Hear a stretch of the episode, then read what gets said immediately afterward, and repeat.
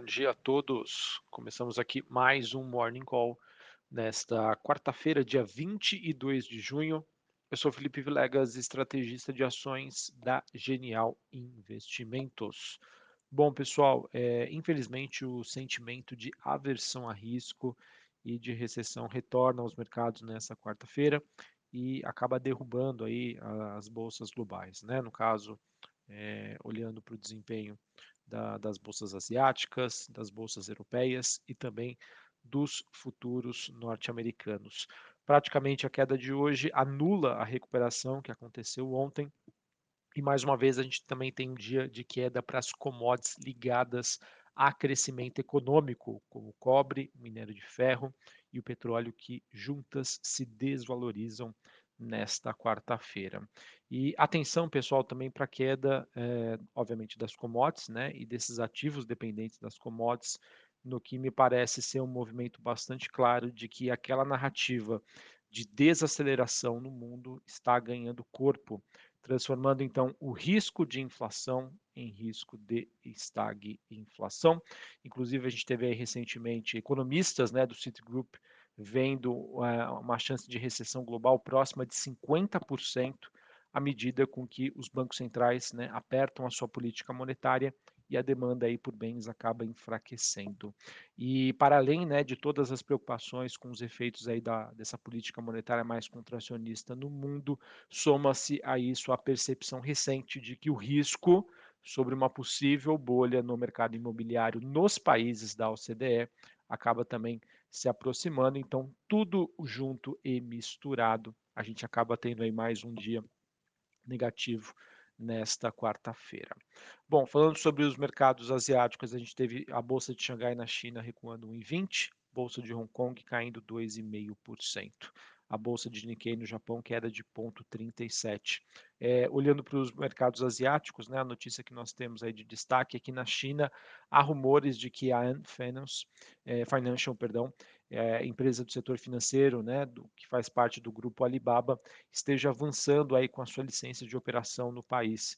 Isso pode ser um sinal importante aí de alívio regulatório para as empresas de tecnologia na China e dando suporte adicional aí também ao setor na bolsa, mesmo que já vem se mostrando aí uma forte recuperação nesse mês, mas isso acabou não também sendo suficiente para conter o movimento de baixa desta quarta-feira. Olhando para o desempenho das bolsas europeias, Londres caindo em 28, Paris queda de 1,70, Frankfurt na Alemanha queda de quase 2%. É, em relação à Europa, a última notícia que nós temos é que foram divulgados dados sobre o índice de preços ao consumidor na Inglaterra, né, o famoso CPI é, perdão, né, no Reino Unido, na verdade. Esse, esse índice de inflação que subiu 9,1% no mês de maio, na comparação com o mesmo período do ano passado, e no caso aí, é, essa acaba sendo aí uma nova máxima em 40 anos, porém o número aí veio dentro das expectativas do mercado. É aquilo, veio do, dentro do esperado, mas mesmo assim não deixa de ser um número que assusta, né? Maior número em 40 anos. O mercado também segue é, repercutindo né, as tensões no leste europeu, que acabam ganhando aí mais um novo capítulo com o isolamento aí de uma cidade ucraniana né, na região de controle russo pelos governos aí da Lituânia e da Polônia. É, o Kremlin, né, que teria reagido aí com ameaça aos vizinhos, o que acaba, acaba trazendo aí fortes preocupações, pois ambos fazem parte da OTAN e um ataque russo significaria uma resposta coordenada de aliança militar, ou seja, né, mais países né, poderiam se envolver nesse conflito entre Rússia e Ucrânia, o que poderia fazer com que a percepção do mercado, dos investidores, da sociedade global, de que esse conflito ainda poderia perdurar bastante. Bom, pessoal, falando sobre os futuros norte-americanos, S&P caindo 1,39, Dow Jones queda de 1,21 e a Nasdaq caindo 1,62 neste momento. O VIX, que é aquele índice de volatilidade, subindo 3,5% na região dos 31 pontos, dólar index DXY no 0 a 0, taxas de 10 anos nos Estados Unidos caindo 2,45 a 3,22, Bitcoin caindo 4,20%, ele que retoma aí para o patamar mais próximo aí dos 20 mil dólares a unidade. Em relação aos Estados Unidos, pessoal, a gente tem a expectativa de que o presidente norte-americano Joe Biden deva anunciar um, abre aspas, né, tax holiday, ou seja, um feriado aí para a taxação é, envolvendo o mercado de combustíveis. O objetivo disso é uma tentativa de tentar segurar a inflação dos Estados Unidos. Joe Biden, então, deve pedir hoje ao Congresso que suspenda os impostos federais sobre a gasolina e o diesel até o final de setembro, enquadrando então essa medida como necessária para fornecer alívio aos consumidores norte-americanos.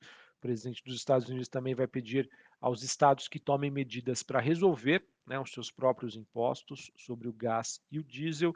Ele vai dizer às empresas de refino de petróleo para conseguir aumentar aí a sua capacidade, como se simplesmente né, essas empresas já não estivessem operando aí próximo das suas máximas né, em termos de capacidade de entrega de produtos.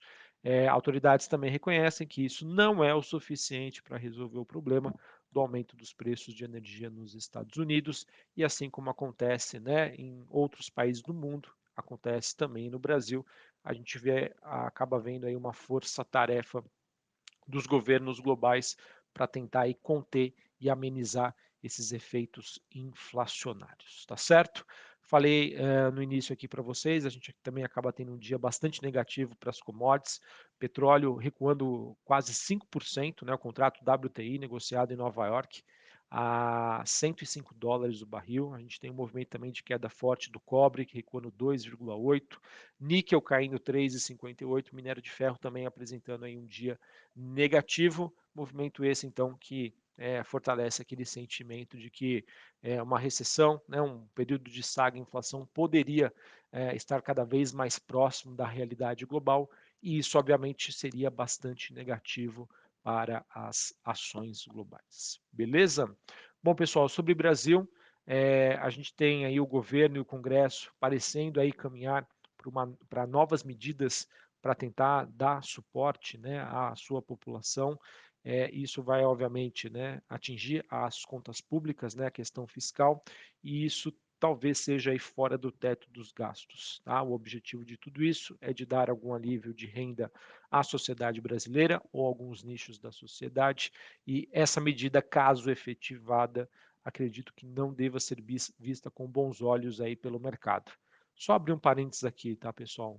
Não é que o mercado ele é malvado, não é que o mercado gosta da, não gosta da população.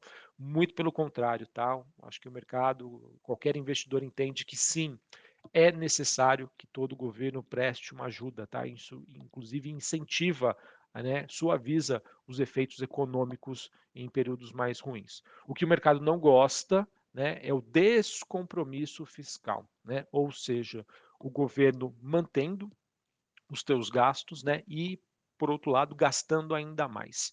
Não teria nenhum problema esse tipo de medida, né, de suporte à sociedade, caso na outra ponta você houvesse uma redução de custos, tá bom? Então, só para abrir o parênteses aqui, que o problema não é o gasto em si, mas a maneira com que ele é feito, tá? E, obviamente, isso vai gerar aí uma pressão é, na curva de juros aqui no Brasil e que, por consequência, pressiona as ações brasileiras.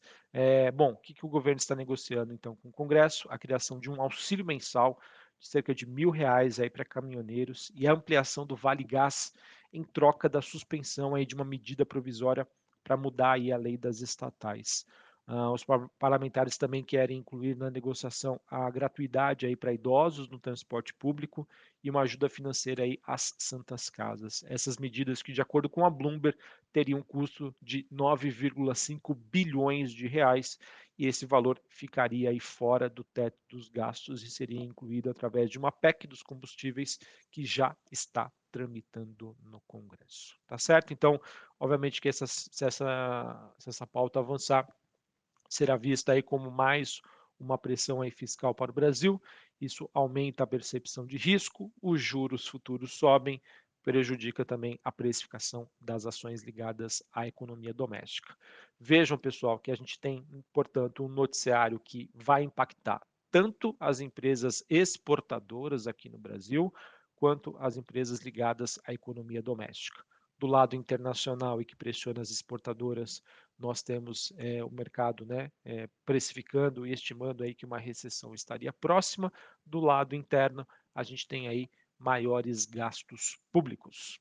Bom, é, para a gente encerrar aqui falando sobre o noticiário corporativo, uh, sobre o noticiário envolvendo a Petrobras, o novo presidente aí da Petrobras, o Caio Paes de Andrade, ele pode assumir aí o controle, o comando da empresa na próxima semana caso ele seja aprovado né, nas análises internas da Petrobras.